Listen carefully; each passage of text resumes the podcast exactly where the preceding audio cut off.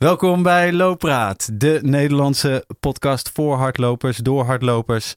Met Tim Baks en tegenover mij zit... Anton Jan. Yes, weer. Hoe gaat het, Tim? Ja, gaat lekker, man. Ja? Al ben ik net knijterhard nat geregend op weg hier naartoe. Ah, naar de studio. Een beetje hardlopen vindt dat geen enkel probleem. Nou, ik vond het een heel groot probleem. Maar het is het allemaal waard natuurlijk, want we hebben weer een fantastische gast vandaag.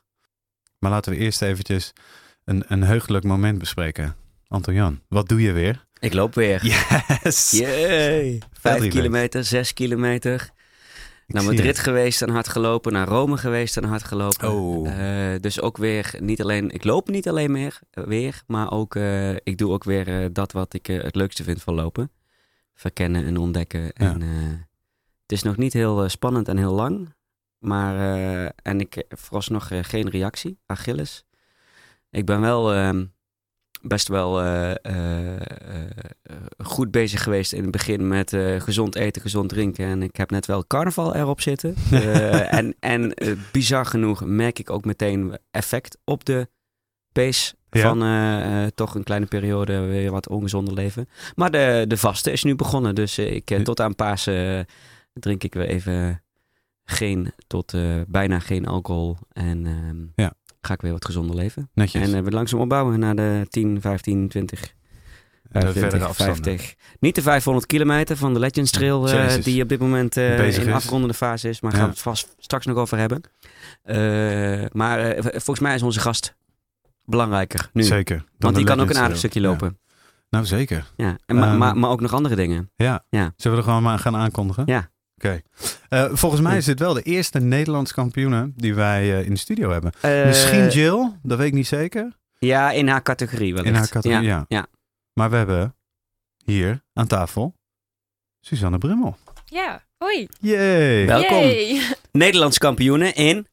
Open waterzwemmen. Ja. En dat in een looppodcast. Ja. Maar je loopt ook. Ik loop zeker ook, ja. Niet zo lang. 2019... Maar... Ja. Masterkampioen geworden. Ook nog, ja. Ook nog? Ja, dat is niet wat ik vaak vermeld, want dat is toch, ja. Dat is toch vet? Ja, dat was zeker vet, ja. Master is welke... Ja, in het zwemmen piek je zeg maar vrij jong. Zwemmen is een sport waarbij, als je kijkt naar de gemiddelde leeftijd op de Olympische Spelen, ligt tussen de 22 en 24. Waarbij het bij de dames zelfs nog onder het gemiddelde en bij de heren wat daarboven ligt. Dus in het zwemmen ben je vanaf je 20 plus ben je al een master. Oh jeetje. Oh, wow. Ja.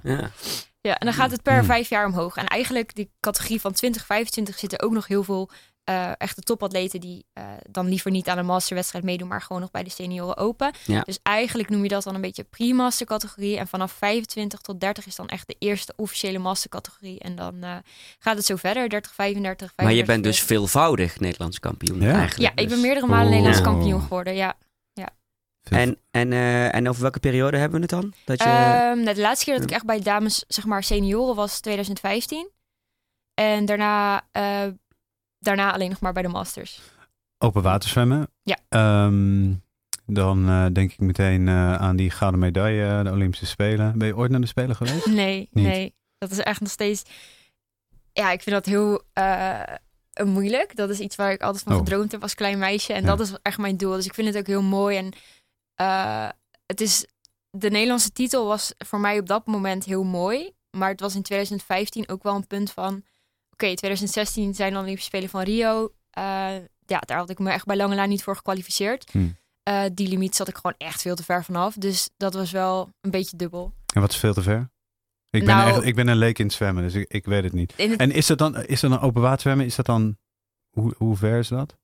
Meerdere afstanden? Nou, ik was, je hebt meerdere afstanden. En ik was schoolslagspecialiste. En bijvoorbeeld de vrije slag, dat gaat echt tot aan marathons. Maar de schoolslag is heel belastend voor je knieën en voor je gewrichten. Dus dat gaat tot maximaal 3 kilometer. Oké. Ja, en ik heb dat seizoen de 500 meter, 1 kilometer, 2 kilometer en 3 kilometer gewonnen. En het open water heb je net als in het schaatsen, heb je zeg maar een NK afstanden. Dat had ik gewonnen. En je hebt een NK allround. Dus dan doe je alle afstanden gedurende het seizoen. En dan hou je punten. Dus als je eerste wordt, krijg je punten. Tweede ook. En de punten worden ook bepaald aan de hand van hoeveel verschil er tussen nummer 1 en 2 zit. Dus stel dat het heel dicht op elkaar zit, dan krijgt de nummer 2 meer punten dan dat de nummer 2 heel ver achter zit. En aan het einde van het seizoen heb je dan ook nog een allround winnaar. En dan tellen ze alles bij elkaar op en dan zeggen ze, dit is onze grootste kampioen. Ja. Lekker. Ja, en dat heb ik gewonnen. Dus het algemeen klassement van de schoolslag en de NK-afstand. Oh, ja. Veelvoudig. Ja. En waarom, is misschien een gekke vraag hoor, we gaan het zo nog zeker over hardlopen hebben, maar even over zwemmen. Waarom ligt die piekleeftijd bij zwemmen dan veel lager dan bijvoorbeeld bij schaatsen, maar zeker ook bij wielrennen? Nou, dat snap ik nog, dat is veel meer duur en veel... Of is dat een langere afstanden bij we zwemmen niet? Zo. Lange afstanden kan je inderdaad langer doorgaan. Ja. Maar het zwemmen is ook wel een sport waarbij je op jonge leeftijd al heel veel traint. Dus echt vanaf dat je ongeveer de puberteit ingaat, 2 keer per dag lig je 4 uur in het water. Er komt nog 3 keer per week krachttraining bij. Dus het is ook wel zo dat heel veel zwemmers op een gegeven moment uitgeblust zijn. Dus het is niet zo dat je niet meer kan, maar... Nee. Je traint al zoveel op die jonge leeftijd. De concurrentie is dan al zo sterk dat je er eigenlijk je kan zoiets niet je leven lang volhouden. Nee. Dus dat is vaak. En jij ook niet dus? Ik ook niet. Nee. En wanneer ben jij gaan lopen dan? Liep je al tijdens je zwemcarrière zeg maar? Of jullie zwemmen natuurlijk nog steeds, maar. Nee, ik liep wel eens hoor. Het is niet dat ik überhaupt nooit een hardloopschoen had aangehad. Ik liep wel eens gewoon, als we bijvoorbeeld vakantie hadden, dan was het zwembad vaker dicht. En dan dacht ik wel eens, ik wil toch wat doen, weet je wel. En dan deed ik wel krachttraining en dan ging ik eens een rondje lopen. Maar dat was maximaal 8 kilometer. En dat was misschien... Ik heb wel eens teruggekeken in mijn... ik deed toen nog met... mag jij in deze podcast een merk noemen? Oh, je mag alle merken noemen. Ik liep toen met de Nike Running App. Ja. En toen heb ik wel eens teruggekeken van hoeveel heb ik dan eigenlijk gelopen. Als dan af en toe heel Tim heel af en toe roept, New Balance. Dan komt dat omdat hij daar werkt. Maar verder zijn we helemaal niet... En ik heb 3 strepen op mijn hart. Zeg ik ook altijd. We zijn niet gelieerd aan enige merk. Nee. Maar we hebben wel een voorkeur. We zijn onafhankelijk.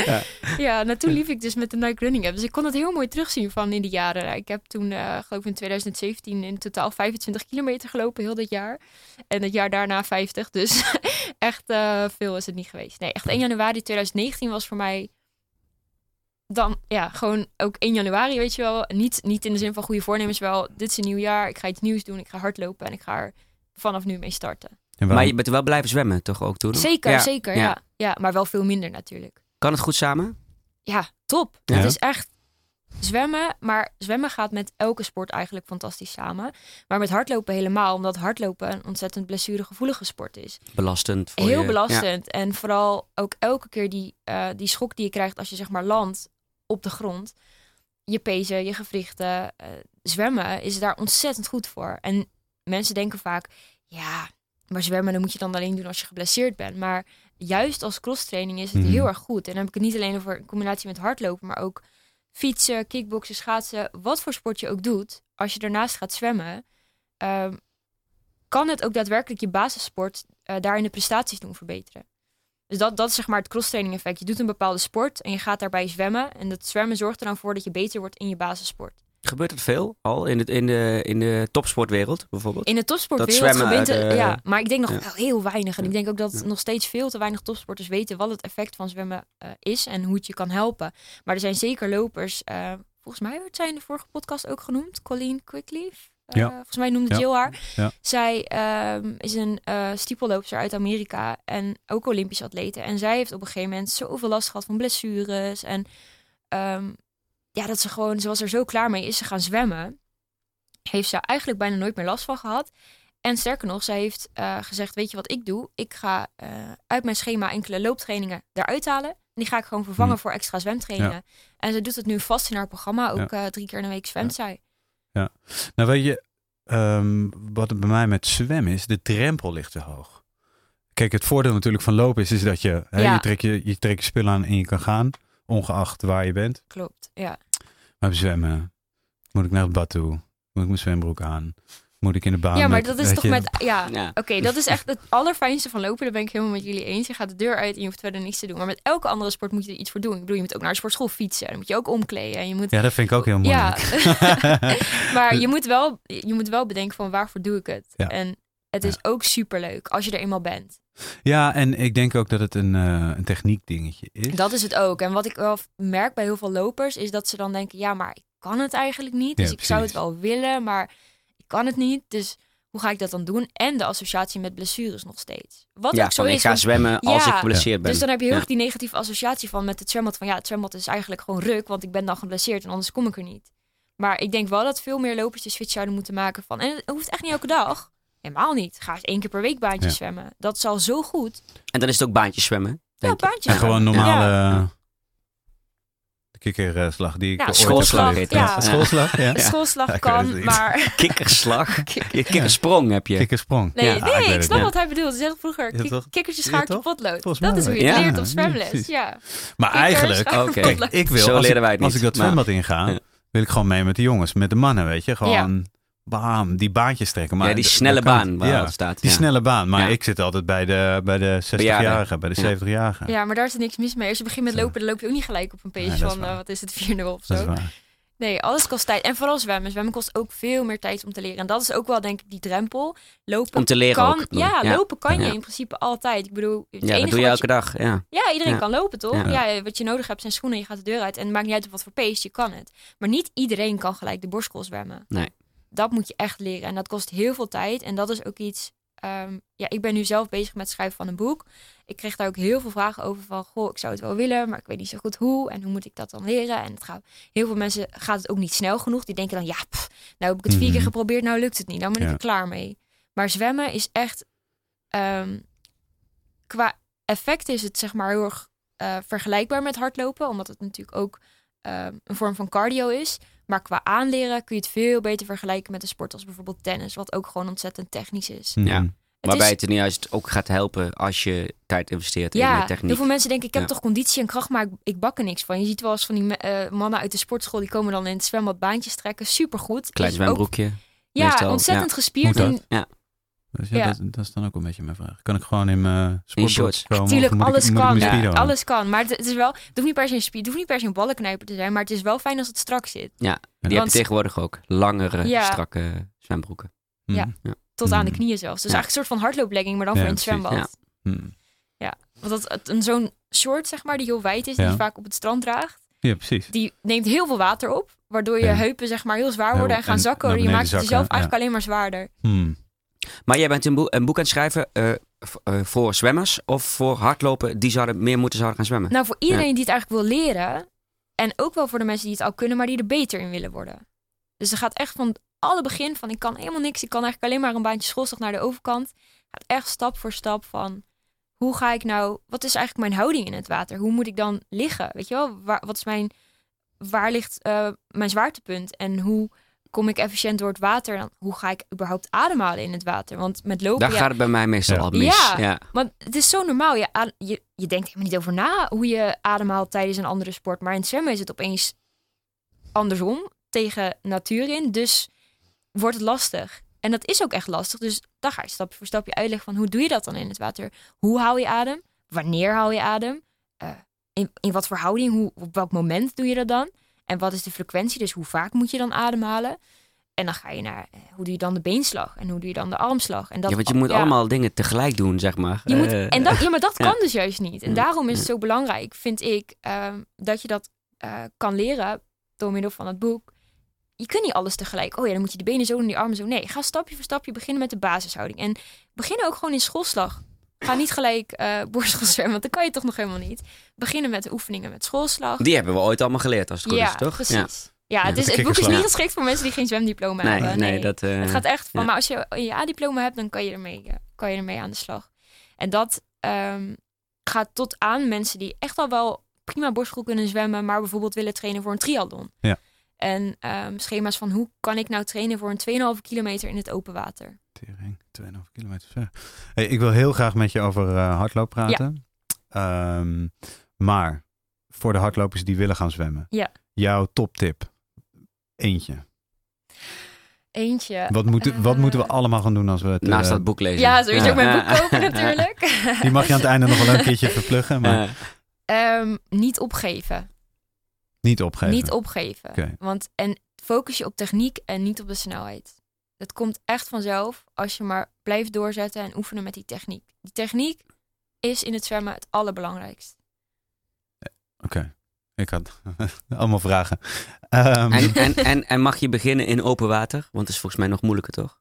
Ik woon zelf aan het water, dus ik zit al te denken van vanaf april. Het kan zeker. Ik bedoel, je kan altijd in het open water zwemmen, maar het is wel wat lastiger. Ja. En je moet ook meer op de veiligheid letten natuurlijk. Zwem je nog steeds in het open water of niet?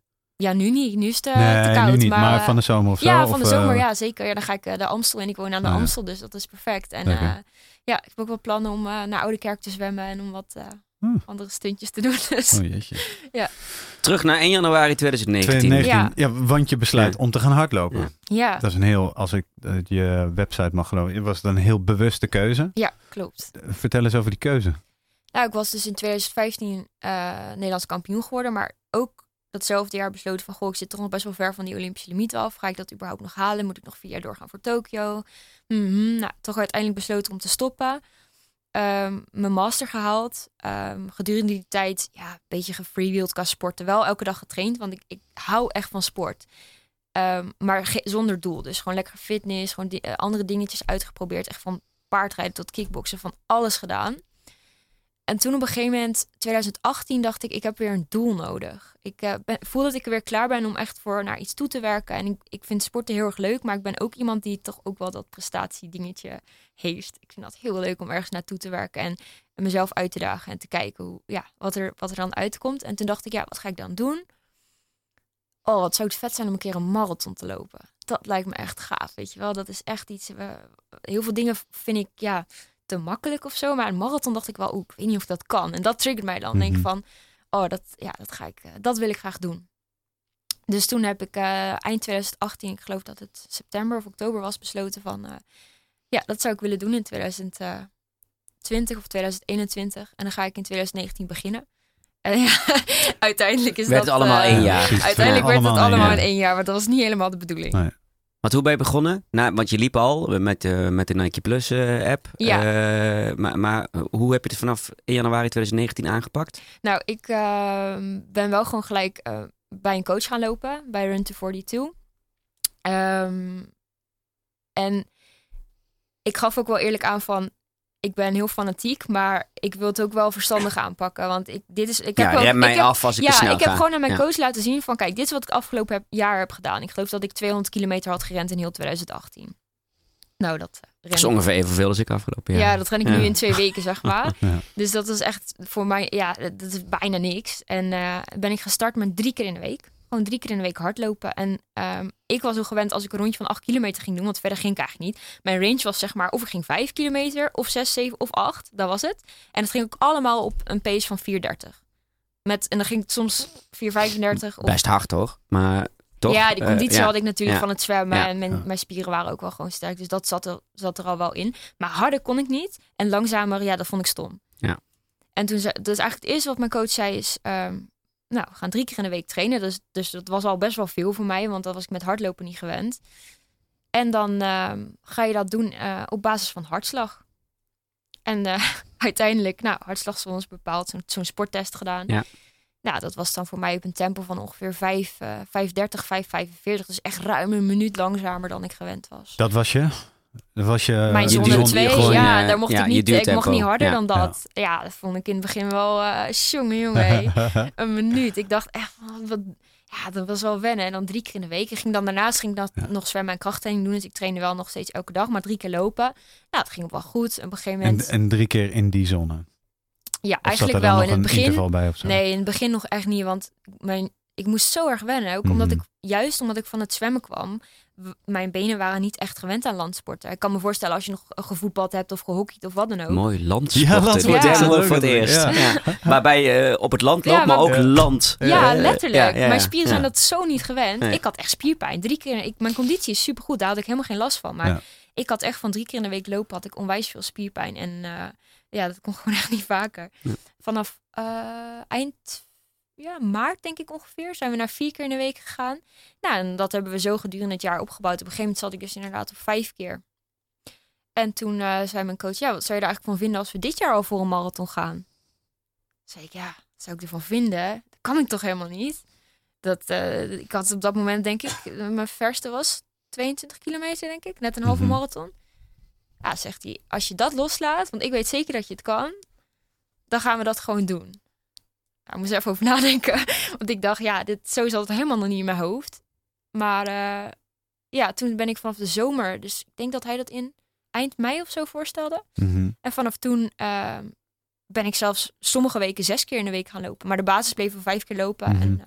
En ja, er zijn 2 of 3 weken geweest dat ik 6 keer heb gelopen. Mm. Dus, en dat is allemaal binnen een jaar gebeurd. Dat is echt bizar. Ja. Geen pijntjes, geen blessures. Nou, goede opbouw dus in je schema. Ja, enerzijds een goede opbouw. Ik heb heel veel langzaam gelopen. Maar ik denk ook wel dat het zwemmen daar echt bij helpt. Nou, natuurlijk. Conditioneel wel. Maar, ja, maar ook als herstel. Als herstel, maar ook wat je zegt van het landsporten. Ja. Door juist in die lagere zones te blijven, raak je lichaam daar gewend aan. Dus dat is prima opbouw geweest. Ja, ik ben echt pas vanaf mei, juni toen intervaltrainingen gaan doen. Ja. En 1 keer per week. Ja. En toen zei je trainer, we gaan dit jaar een marathon doen. Ja. Daar moest je even over nadenken. Daar was ik echt even over nadenken. Toen zei je op een gegeven moment ja. Ja, tuurlijk. Ja, dat was sowieso mijn doel. Alleen ik had nooit verwacht dat het al binnen dat jaar zou kunnen überhaupt. En hoe wist je toen al, ja natuurlijk, dat moest natuurlijk in het najaar zijn. Dat was, het voorjaar was niet meer haalbaar. Nee. Maar hoe ben je toen tot de marathon gekomen en hoe heb je die laatste maanden daar naartoe getraind? Nou, heel veel vragen, denk ik. Ja, ik ben nog nooit... Ga eens gewoon door met je verhaal, bedoel ik eigenlijk te zeggen. Ik was nog nooit in Amerika geweest. Ja. En hij zei, ja, wat zou je ervan vinden als je dan met onze Run for the Two Club meegaat naar New York? Best aardige marathon. Ja, wat de fuck, dat is toch... dat is de mooiste. Ja, dat kan je toch alleen maar gewoon ja zeggen? Yep. Ja, wat wil je dan? Yep. Ja, awesome. Dat was eigenlijk gelijk besloten. Ik heb niet eens naar andere marathons gekeken. Hij stelde New York voor en ik dacht, ja, dat gaan we doen. Ja. En toen is het ook wel in mijn hoofd echt... Dan komt die topsport er weer in boven. Want daar ging je niet voor de 4,5 uur, zeg maar. Nee. Maar ook wel... Ben je op een tijd gaan trainen? Nee, ik ben niet op een tijd gaan trainen. Nee. Maar het is wel iets wat een stemmetje in mijn achterhoofd natuurlijk zegt. En het is ook wel iets... op een gegeven moment begon ik ook PR's te lopen. Alles was nieuw voor mij. Ik weet nog in januari... Dat is ook heel makkelijk om een PR te lopen. Ja, ik had nog nooit... Weet je wel, ik had zelf... De grap is ook, toen ik mijn marathon liep... had ik nog nooit een 5 kilometer gelopen. Dus ik had alleen halve gedaan. En dus in je training voor de marathon... ging je ook voor de kortere afstanden... steeds snellere tijden lopen. Ja, ja. En dan liep ik in de training bijvoorbeeld een PR per 5 kilometer. Maar ik had nog nooit een 5 kilometer wedstrijd gelopen. Maar ik merkte wel... de trainingen gingen goed en... de halve marathons liep ik steeds sneller. Dus ja, dan ga je op basis van wat je loopt in de trainingen... ga je wel denken, oké, wat is er mogelijk? En dan heb je een bepaalde range van... oké, deze tijd tussen dit en dit kan ik wel... op basis van de trainingen en de tijden die ik loop in de wedstrijden... kan ik. Ja, dan wil je dat ook natuurlijk. Ja. En het liefst een beetje harder. Maar je bent gewoon blijven doortrainen met die trainen... ook op hartslag en op zones. Altijd op hartslag, ja. Daar sta ik ook volledig achter. Daar ben ik zelf ook echt een voorstander van.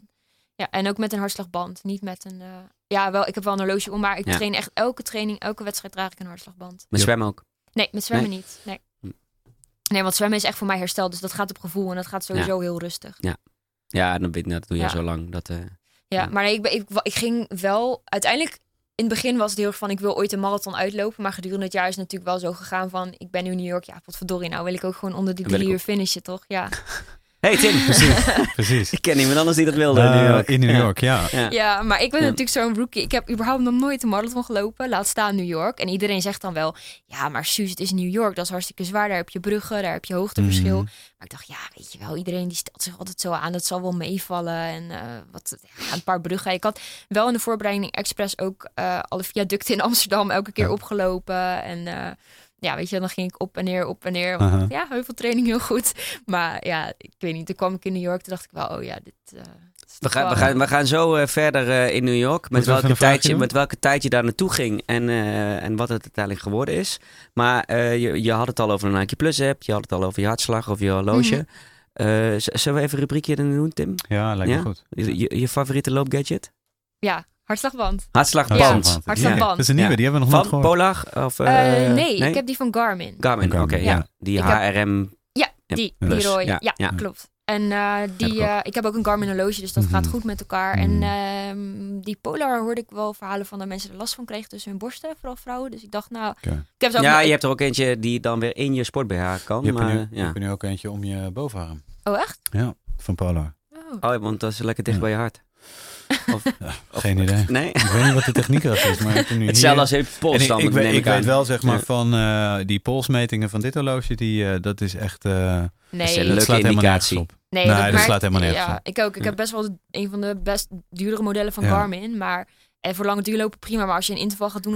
dan is geen zak van. Nee, dat klopt helemaal niet. Echt geen zak. Dus ik ben onlangs ook weer naar band gegaan. Ik was bijna dood laatst. Het is echt een verschil. Ja, dat is echt een verschil.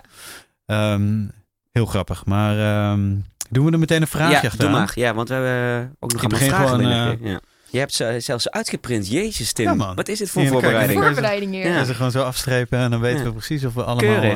Keurig. Ik had ook nog eentje via de direct messages gekregen. Heb je die ook erbij staan? Van welke? Die was voor onze andere gast. Oké.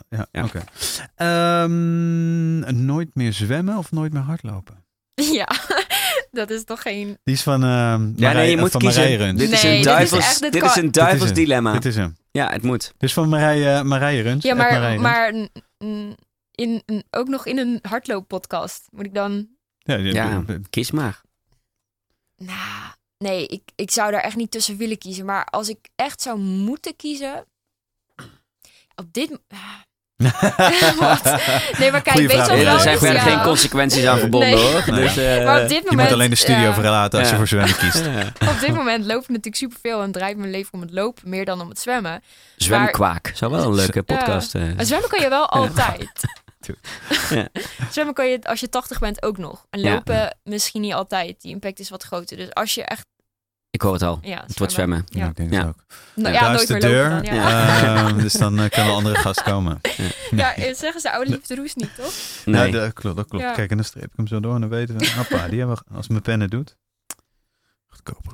Gaan we nog één vraag doen of gaan we terug naar New York? We hebben er best wel veel. Ja, oké, doe nog eentje. Even kijken. Oh ja, dit is wel een interessante.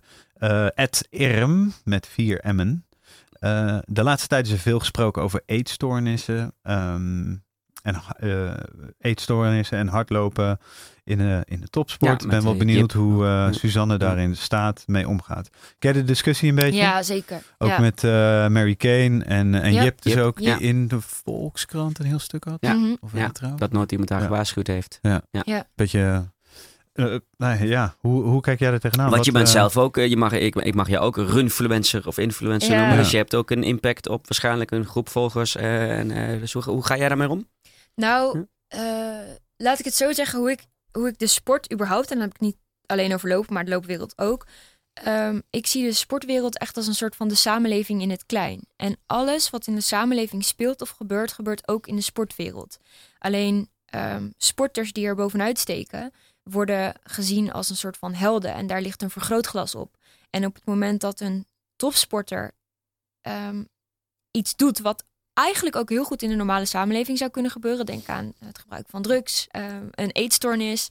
Dan heeft men heel gauw de neiging om dan de sport te veroordelen... of een coach of wat dan ook. Terwijl ik heel erg denk van ja, maar eetstoornissen gebeuren overal in de samenleving. En dus ook in de sportwereld. En ik zeg niet dat dat goed is, maar het is wel iets wat normaal en menselijk is. En het geeft eigenlijk alleen maar aan van... hey, topsporters zijn ook mensen. Ja. En misschien had die topsporter het ook gekregen als ze geen topsport deed... maar zich bijvoorbeeld ging vergelijken in de modellenwereld... of de tv-wereld of welke andere wereld dan ook. Het is iets wat psychisch is en wat ik natuurlijk wel heel vervelend vind... voor die persoon in kwestie, maar ik weet niet of ik... echt die... Of het komt door de sport. Nee. En ik denk wel... Het is wel echt goed als trainer om je er bewust van te zijn. Want er is wel, en zeker in het hardlopen... een bepaalde tendens van... ja, alle kilo's vet die je meeneemt... zijn ballast. En zelf ben ik heel erg van mening... dat je je lichaam goed moet voeden. Ik ben zelf... Ik denk heel erg... Zorg dat de basis goed is. Zorg dat je goed traint, dat je goed rust en dat je goed eet.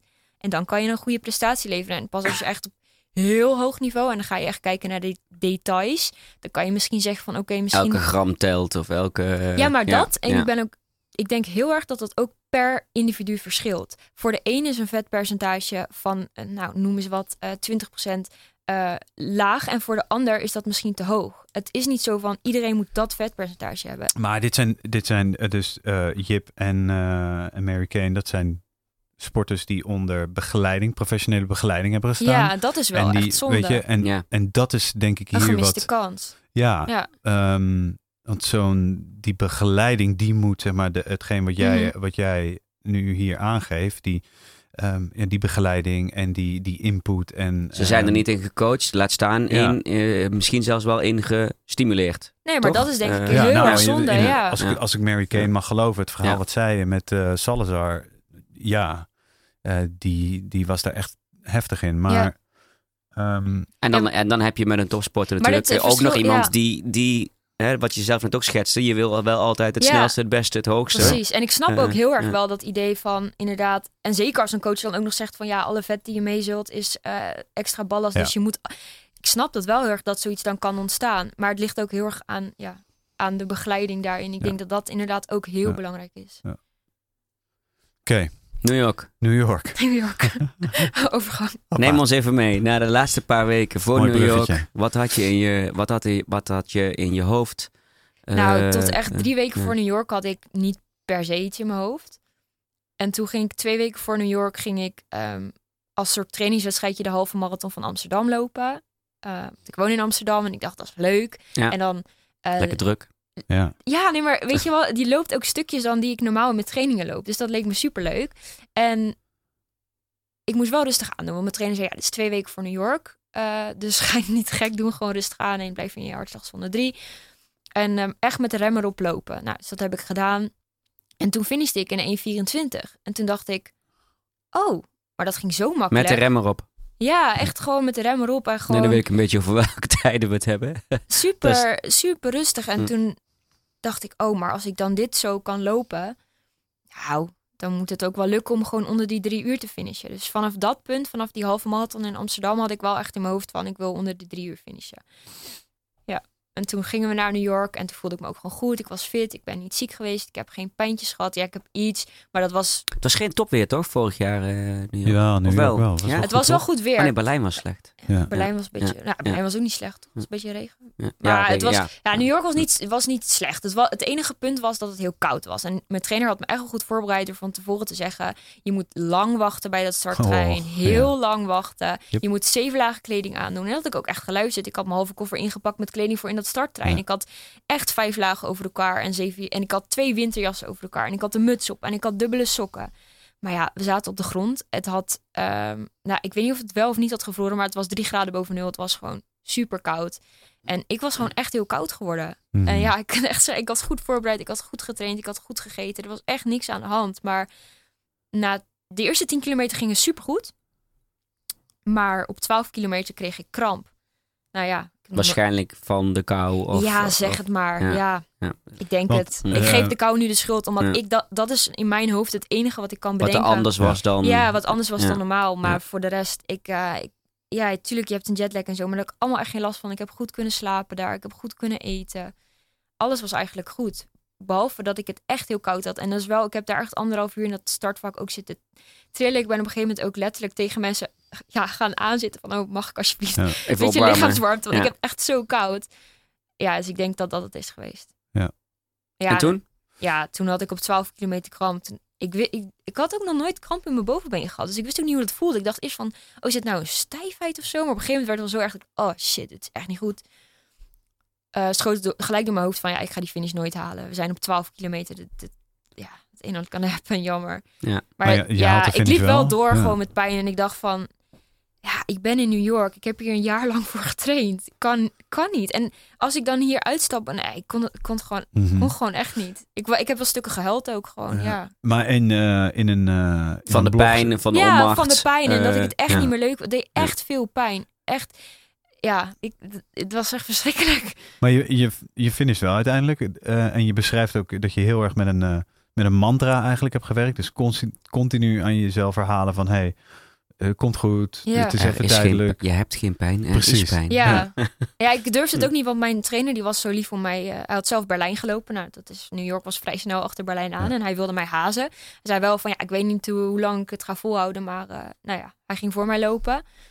En... Toen ik het dus bij 12 kilometer voelde, dacht ik ook... ik wil het eigenlijk niet uitspreken. Want op het moment dat ik het tegen hem zeg, is het zo. Dan maak ik het definitief. En ik had op 12 kilometer nog heel erg... Vooral omdat ik nog nooit kramp had gehad, het idee...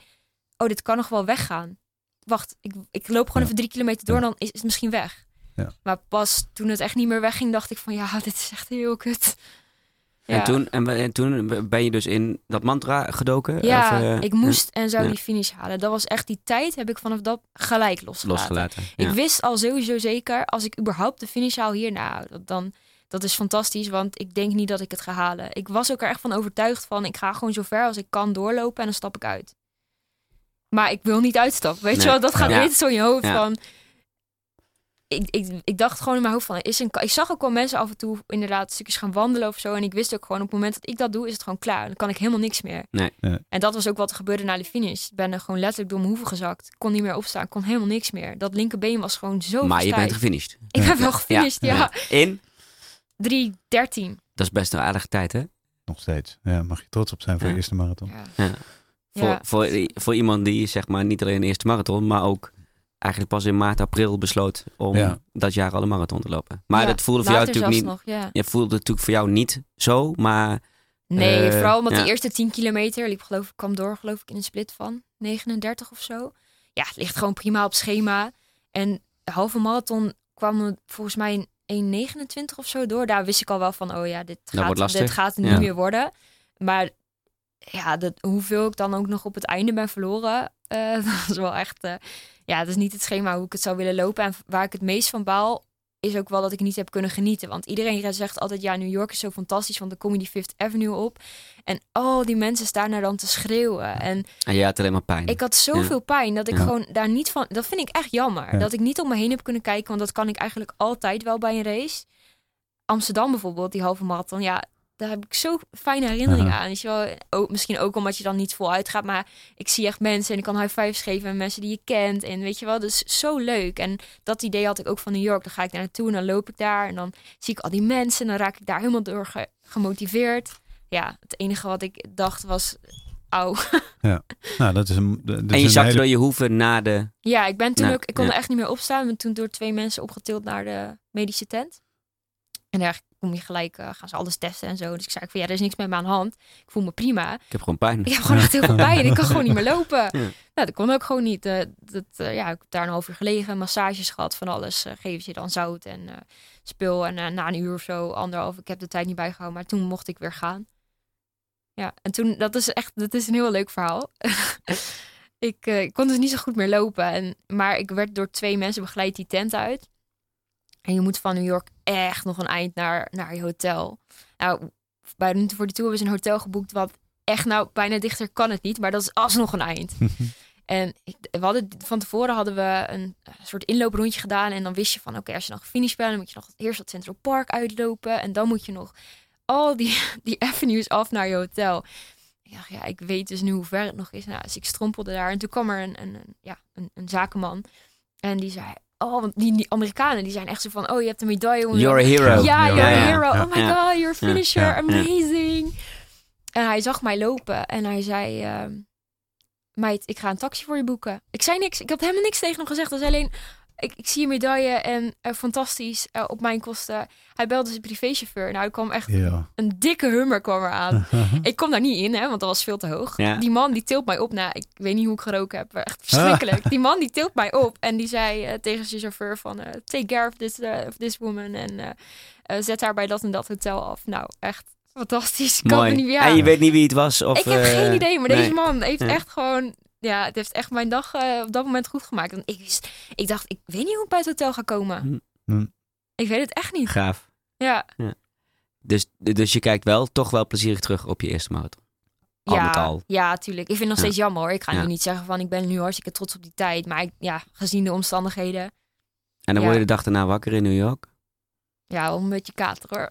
Ja? Ik was echt teleurgesteld. Ja, ik moest heel hard huilen. Ook nog die dag daarna een paar keer. Want ik vond het gewoon zo jammer. Ik wist gewoon echt, ik voelde me zo fit en ik wist dat het erin zat. En wat vond je het jammer? Is dat je niet de sub 3 gelopen had of dat je er niet van genoten had? Allebei. Ja, want ik sport wel echt voor mijn plezier. En als ik echt alleen maar voor die tijd was gegaan... had ik net zo goed in Berlijn kunnen gaan lopen of een vlak parcours kunnen kiezen. Dus ik ging ook wel echt naar New York voor de ervaring. En dat ik dat dan ook had gemist, dat vond ik wel heel jammer. Ja. En toen besloot je dus waarschijnlijk 3 minuten later... en nu ga ik, of niet? Nou... Ik had zeker in mijn hoofd van, dit is niet mijn laatste marathon. Nee, ik ga sowieso een keer een marathon onder die 3 uur komen, ja. Maar ik ben wel realistisch. Ik wil ook niet gelijk van, dan ga ik in het voorjaar weer een marathon lopen. Dus dat ga ik ook niet doen. Ik wil dan echt gewoon trainen en opbouwen. Want het is wel, eerlijk is eerlijk, in een jaar wat ik heb gedaan van 3 keer per week met echt nog wel spierpijn naar 6 keer in een week en dan een marathon doen. Mm-hmm. Ja, het is wat kort op elkaar. Wel een beetje te kort, ja. Mm.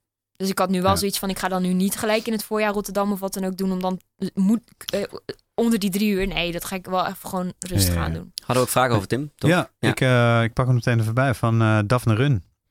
Daphne Run die vraagt, die vroegen ook van als je moest kiezen, zwemmen of hardlopen. Jeetje. Maar die hebben we beantwoord. Ja. Wat zijn je plannen voor een volgende marathon? Want je geeft dus aan, je duikt niet meteen in het voorjaar ergens naartoe. Ja. Wat ik heel verstandig vind. Nou, wordt het 2020? Of? Ja, ik zit wel aan te denken om einde dit jaar nog een marathon te doen. Maar ik moet even kijken hoe het gaat. Ook hoe de voorbereidingen gaan. Mm-hmm. En zoals het er nu naar uitziet, heb ik geen pijntjes, geen blessures. En denk ik inderdaad aan een najaarsmarathon.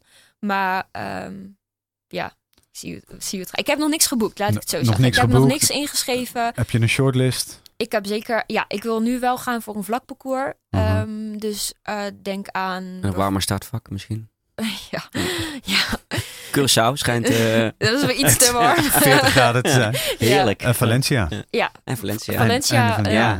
Mooi. Dat is december, geloof ik? Ja, die is 6 of 7 december. En welke had Annemeel nou gelopen? Sevilla? Malaga. Aan het einde van het jaar ook. Oh. Ja. Ja. Nou ja, een van die... Ik heb daar inderdaad een lijstje. Daar staat onder andere Berlijn, Valencia en Malaga. Dat staat daarop. En we gaan het zien welke het gaat worden. Spannend. Ja. We gaan zo weer even terug naar de vragen. Want die liggen nog een paar meer in de lijn, toch? Van doelen. En, maar we gaan even naar een rubriek. Ja. Muziek. Of luisteren. Oh, luister je überhaupt naar muziek tijdens het lopen? Of naar andere dingen? Of naar Loopraat? Naar Zwemkwaak? Zwemkwaak. Dat is muziek, ja. Ik kan heel veel vragen, maar muziek moet je echt niet aan mij vragen. Hoezo niet? Ja. Luister je gewoon niet naar... Ik luister eigenlijk nooit naar muziek. Mijn vriendin lacht mij ook altijd uit van, bij ons thuis staat bijna nooit muziek aan. Ik weet niet, ik heb daar gewoon niet zoveel mee. Als ik lange duurlopen doe, zet ik soms muziek aan. Meestal een podcast of ga ik iemand bellen. Vind ik gewoon gezellig. Bellen tijdens de loop. Ja, dat is wel mooi voor de test. Maar dan weet je wel dat je in de goede zone zit. Want je kan nog steeds kletsen. Ja. En de tijd gaat hartstikke snel voorbij. Want heel vaak zeggen mensen, ik heb geen loopmaatje. Die heb ik ook niet altijd. Maar dan bel ik gewoon een vriendin op of zo. Ja. Die zit lekker te chillen of die zit in de auto. En dan ga ik bellen en dan kun je bijkletsen. En dan heb je toch je sociale dingen gehad. En je hebt gelopen. Nou, dat is voor mij... Ik vind het heel slim. Ja. Nou, ik vind het heel slim. Want dit is altijd wat ik... Ik heb wel eens een keer iemand pratend in zichzelf... Maar waarschijnlijk dus tegen de tandenborstels in de oren voor die dingen, die potten. Ja. Maar die was dus waarschijnlijk gewoon aan het bellen. Ik heb dat zo vaak dat mensen dan denken dat ik tegen hun praat en dan zeggen ze hoi. En dan denk ik, hoi. Dat doe ik vaak, bellen. Maar als niemand opneemt of niemand kan bellen, dan zet ik wel eens een muziekje op. Maar ik heb, dat is gewoon top 40. Of dan ga ik gewoon naar, hoe noem je die app? Spotify, ja, zie je dit? Dat weet ik niet. Ja, dit groene logo, daar ga ik dan naartoe. En dan ga ik gewoon naar... waar ook Loopraat te vinden is trouwens. Precies, dan ga ik gewoon naar hitlijsten. En dan zoek ik gewoon top 50 en dan zet ik dat, of top 40, whatever er staat. Dat zet ik aan en prima. Van Justin Bieber tot Boef, het maakt me allemaal niet uit. Staat er iets aan. Podcast? Ja, podcast luister ik vaak. Nederlandstalig, Engels? Allebei. En dan sportgerelateerd? Of alles, altijd sportgerelateerd eigenlijk. Of richting de motivational, maar wel sportgerelateerd. Of mental. Ritual, ook zijn boek. Zei ik nou Rickroll? Van Rick Ashley. Ritual. Ja, zijn boek heb ik ook gelezen. Vond ik ook echt een aanrader. Ja, heel mooi. Ik heb het boek geluisterd. Hij heeft ook een zwemmer geweest, is hij? Ja. En heb je op zwemmen trouwens nog doelen? Op het zwemgebied? Ja. Nou, met zwemmen wil ik vooral zoveel mogelijk andere mensen helpen en inspireren. En met onder andere bewegen. Boek. En, Ja, maar niet meer om mezelf te presteren of zo. Nee, misschien En de combinatie zwemmen lopen? Ja, fantastisch. Is er eigenlijk een lopen? Nee, maar bedoel... Ja, dat bestaat hoor. Ja, je hebt ook duathlon fietsen lopen. Jij moet naar Zweden toe. Die heeft Ritual heeft dat ook gedaan. En nu ga ik dit zo verkeerd uitspreken. En alle mensen die... de Uttelo. En dan heb je aan de kust van Zweden heb je allemaal kleine eilandjes. En wat ze dus doen is, volgens mij is het in totaal 80 kilometer... verdeeld over hardlopen en zwemmen. Oh, en dan moet je tussen die eilandjes moet je zwemmen. Ja, ik ken dit. En volgens mij in duo's. Ja, moet je maar eens ik ken dit. Dat, nee, dat is vriendin van mij heeft dit naar mij gestuurd. Maar ook lopen. Zullen we dit doen? Ja. Maar ook lopen. Moet je ook lopen? Ja, je moet lopend over de eilanden en dan zwemmen tussen de eilanden. Ja, ah, leuk. Is echt een marathon. Leuk. Ja. Ja. Nee, maar dat lijkt me wel heel leuk voor de toekomst. Maar nu wil ik eerst die marathon, zeg maar. Ja. En dan ga ik zeker eens verder kijken. Ja, lijkt me wel hartstikke vet. Wat zijn je learnings van je eerste marathon? Wat zou je iedereen sowieso aanraden die voor het eerst een marathon loopt om alsjeblieft niet een tijdsdoel in je hoofd te nemen. Want het is echt niet goed. Want je bent daar, je bent dan teleurgesteld, terwijl het slaat helemaal nergens op. Ik heb gewoon voor het eerst een marathon gelopen. In 3:13. In een tijd waar heel veel mensen heel jaloers op zijn. Ja. Maar voor jou was er niet. Voor jou was teleurstelling. Ik was echt verdrietig daarom. Ja. En dat is zo zonde. Ja.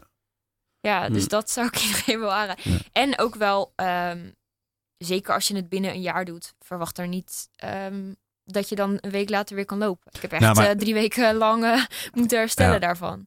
En dan heb jij nog een topsportachtergrond. Ja. Ik denk de meesten die gewoon vanuit niks naar een marathon gaan in, 10 maanden, die zijn geblesseerd. Ja. Waarschijnlijk. Ik heb er niks aan overgehouden. Maar dat heb ik wel 3 weken lang gedacht hoor. Want dat bovenbeen dus, de dag daarna, het is leuk, je bent in New York en we wilden nog wat sightseeing doen. Dat kon niet. Dat kon gewoon echt niet. Heb je er eigenlijk nog naar laten? Heb je nog geprobeerd te onderzoeken van hoe kwam het nou? Nou, ik heb dus, ik moet echt afkloppen, maar ik heb dus nog nooit in mijn leven echt een blessure gehad. En dat is maar goed ook, want ik heb echt fysio-angst. Fysio-angst? Ja. Ik leer elke dag een nieuw woord. Ja. Landsporten, fysio-angst. Ik ben nog nooit naar... Ja, durf ik. Ik weet niet. Ik vind het heel... Vind je een massage of vervelend dan? Masseur? Masseur ook niet. Nee, verschrikkelijk. Nee. Maar wat? Omdat die mensen dan aan je lichaam zitten? Als mensen aan mijn spieren zitten, vind ik gewoon afblijven. Ja, dus ik weet niet. Ik ben gewoon heel naar. Ook tijdens je zwemcarrière? Ja, ook nooit. Nee, en het moest wel hoor. Ze zeiden van, het is heel goed. En dan moet je naar je trainer, moet je naar de sportpasseur. Maar ik wou dat niet. Maar ik heb ook nooit een blessure gehad. Ik heb ook wat dat betreft mag ik van geluk spreken. Maar, en ik heb nu ook wel eens hoor dat mijn coach zegt van... laat even kijken, want dit is niet goed. Maar wat ik dan doe is dan gewoon niet trainen. Ik ga dan gewoon cold turkey. Gewoon rust. Ja. En dan gaat het altijd vanzelf weg. En ik geloof ook heel erg in de herstellende werking van het lichaam. En dat het niet per se nodig is. Maar dat is echt mijn mening hoor. Of actieve rust zoals in dat geval dan bijvoorbeeld zwemmen. Of zwemmen. Maar dat is dus altijd wat ik doe. En... altijd als mijn coach zegt, ja, misschien is het handig dat je nu toch even naar een fysio gaat. Ja. Dan zeg ik, oké, dan ga ik niks doen. Dan ga ik zwemmen. Ja. Oké, dus dat wordt niet de loop je niet kapotcast tip. Nee. Ga eens af en toe naar je sportmasseur of naar de fysio. Nee. Wat is wel je loop je niet kapotcast tip? Ik denk al trainen op hartslag. Hartslag? Ja. Want dan kan je nooit je grens overgaan.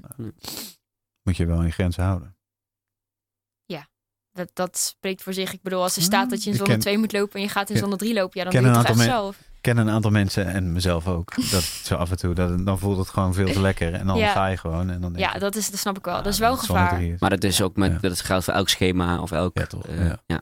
Moeten we nog vragen doen, Tim? Ja, ik denk want de tijd tikt wel heel hard door. Ja, het is. Nou, we hebben nog wel even. Ja. Even kijken van onze Matthijs. Ons trailvriend. Onze trailvriend, ja. Dat rondje Amstel richting Oude Kerk aan de Amstel.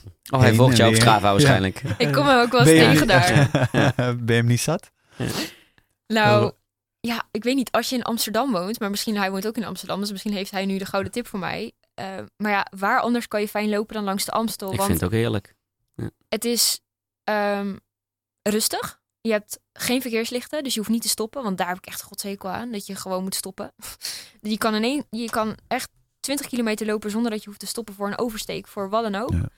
En ja, het is wel, zeker nu ik 6 dagen in de week loop, is het wel elke dag hetzelfde rondje. Maar tot nu toe nog niet. Verveelt niet. Nee. Nou, ik heb meer dan genoeg tips, als in Waterland en... maar weet je wat het ook is? Ja, je maakt het voor jezelf zeg maar leuk door er af en toe een slingertje aan te geven. Dus of ik loop met de klok mee, of ik loop hem tegen de klok in, of ik loop YOLO. Zeg maar... Ja, of je zou... Of je duikt de polder in, blijft kouden. Precies, dat doe ik wel hoor. Er is variatie. Of rondje Amstelpark erbij, of industrietrein waar ook de Amsterdam Marathon langs gaat. Nou, dan heb je alweer 7 kilometer de andere kant op. Ja. Dus ik maak wel daarin variaties. Ja. Nou, hij vraagt er nog bij misschien een trailrun dit jaar.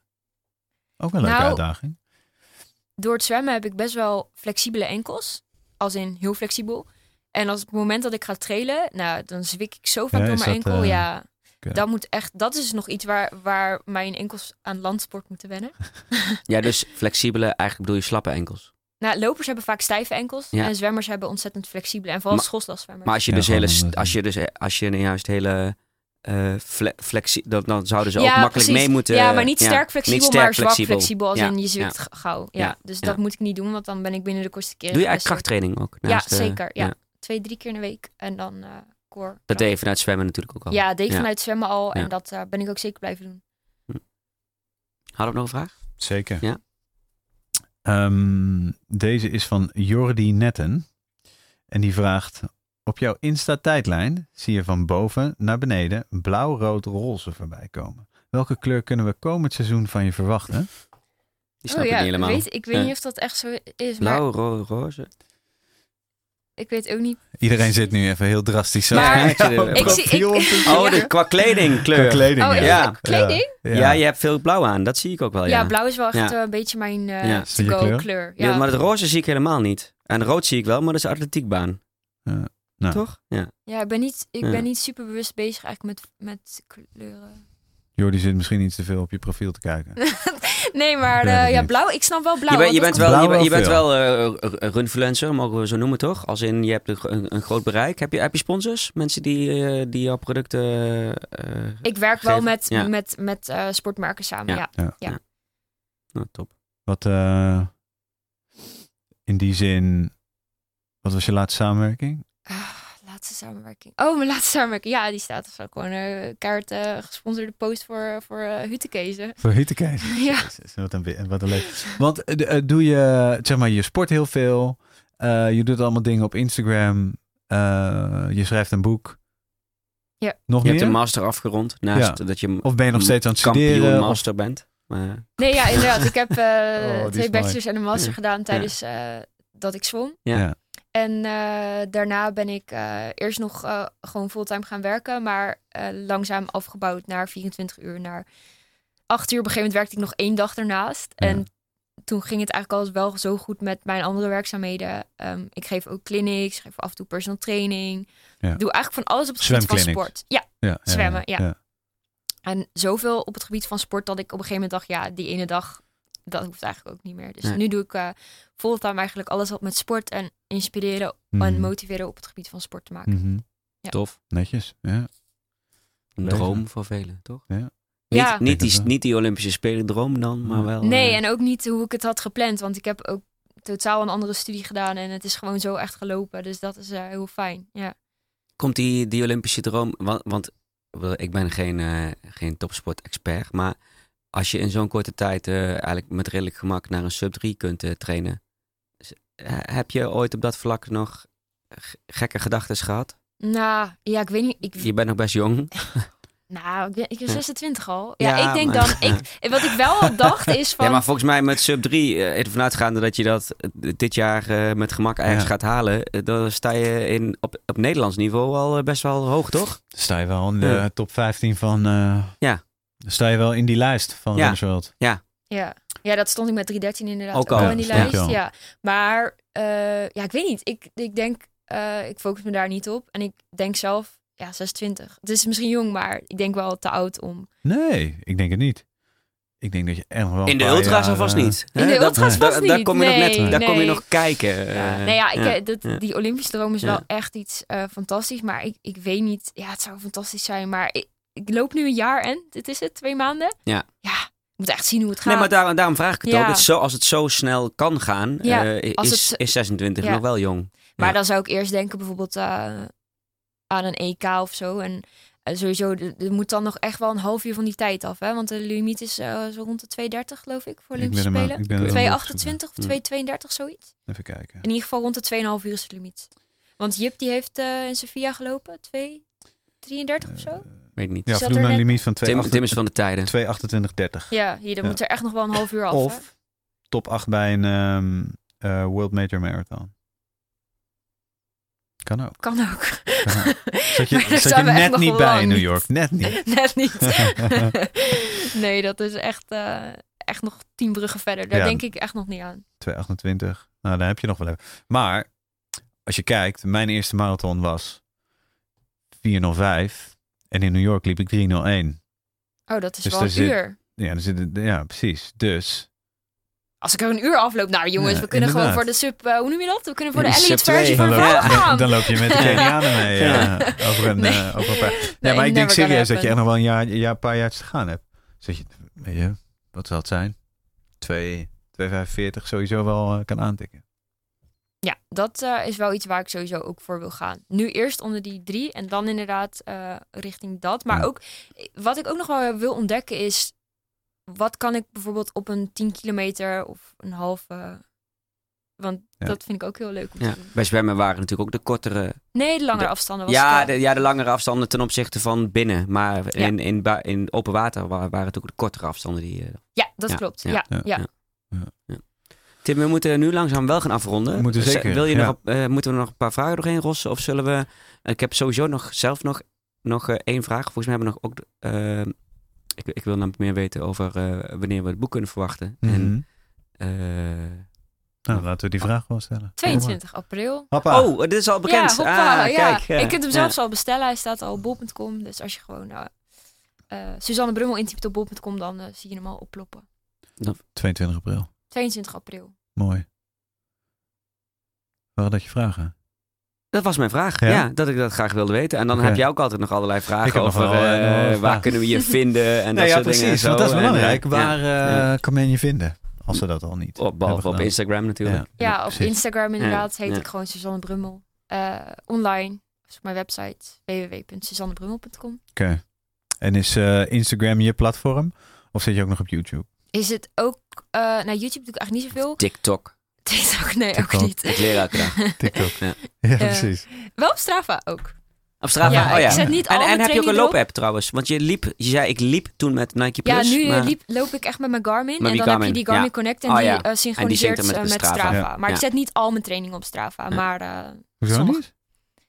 Nou, ik merk... privacy? Of Stravanoia? Ja, mensen zijn best wel heftig hoor. Ik kreeg op een gegeven moment mails van mensen die alles hadden geanalyseerd en zeiden, misschien kan je beter... je hebt nu deze week 100 kilometer gelopen. Ja, is dat wel verstandig? Ik ben pas in januari begonnen. Ik dacht, ik heb een coach, jongens. Ja. Ik zit hier helemaal niet op te wachten. Ik heb daar echt? Ja, echt analyses met hartslag erbij. En dat ik denk, maar je weet toch helemaal niet wat mijn zones zijn? Fucking creepy. Ja, echt. Ja, ik kreeg echt een Excel-bestand van iemand. Strava, maar dan op de andere manier. Strava, ja. Dus daar... krijg ik nog nooit. Ja, dat was voor mij een beetje te veel, zeg maar. Dus jij zou dat heel tof vinden als mensen jou allemaal tips gaan geven op basis van jouw statistieken. Ja. Tim zegt Strava-nerd. Ja, gewoon, maar ik merkte nu al, bijvoorbeeld ik had vorige week op Instagram een foto gezet van ik heb 107 kilometer getraind. Ja. En toen begon mensen al, voor welke marathon trainen? Ik denk, ik train gewoon niet per se nu al voor die marathon. Ik train gewoon om beter te worden. En om beter te worden moet je ook kilometers maken.